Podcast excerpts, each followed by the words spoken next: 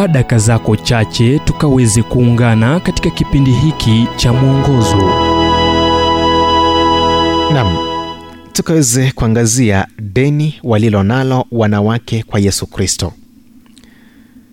Yohane mlango wa 19 mstari wa 26 hadi 27 basi yesu alipomwona mama yake na yule mwanafunzi aliyempenda amesimama karibu alimwambia mama yake mama tazama mwanao kisha akamwambia yule mwanafunzi tazama mama yako. Na tangu saa ile mwanafunzi yule akamchukua nyumbani kwake. Iwapo wewe ni mwanamke unayeweza kusoma unayeweza kuamua kile utakachofanya na maisha yako una uhuru wa kupiga kura na una sauti ya kukufanya usikike. Unadaiwa zaidi na yesu kristo katika ulimwengu huu kuliko jinsi unavyodhani.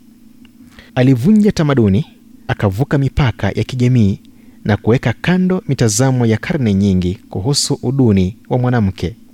Aliwahudumia kwa huruma akiwatambua kama watu wenye thamani na kuwachukua kama wafanyikazi wenza katika kueneza injili.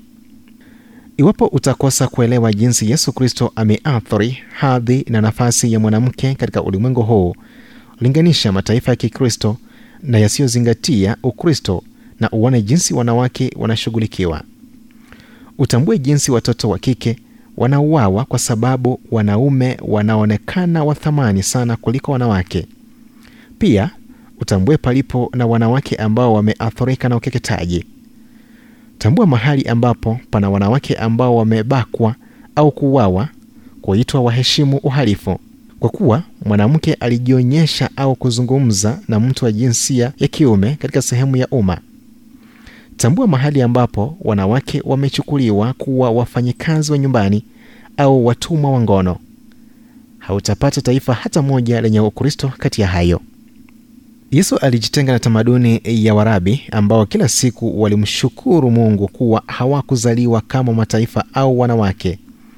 Katika barua zake paulo aliwataja wanawake ambao walifanya kazi na wanafunzi.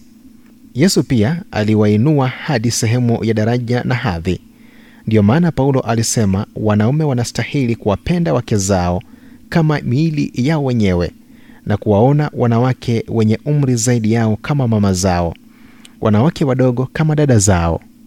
Hakikisha unalipata vyema na utambue deni walilo nalo wanawake kwake yesu kristo ambaye alileta utofauti. Ujumbe huu umetafsiriwa kutoka kitabu kwa jina strength for today and bright hope for tomorrow kilichoandikwa naye dr. Harold sala wa guidelines international na kuletwa kwako nami emmanuel oyasi. Na iwapo ujumbe huu umekuwa baraka kwako tafadhali tujulishe kupitia nambari 722331412 ni 0722 331 412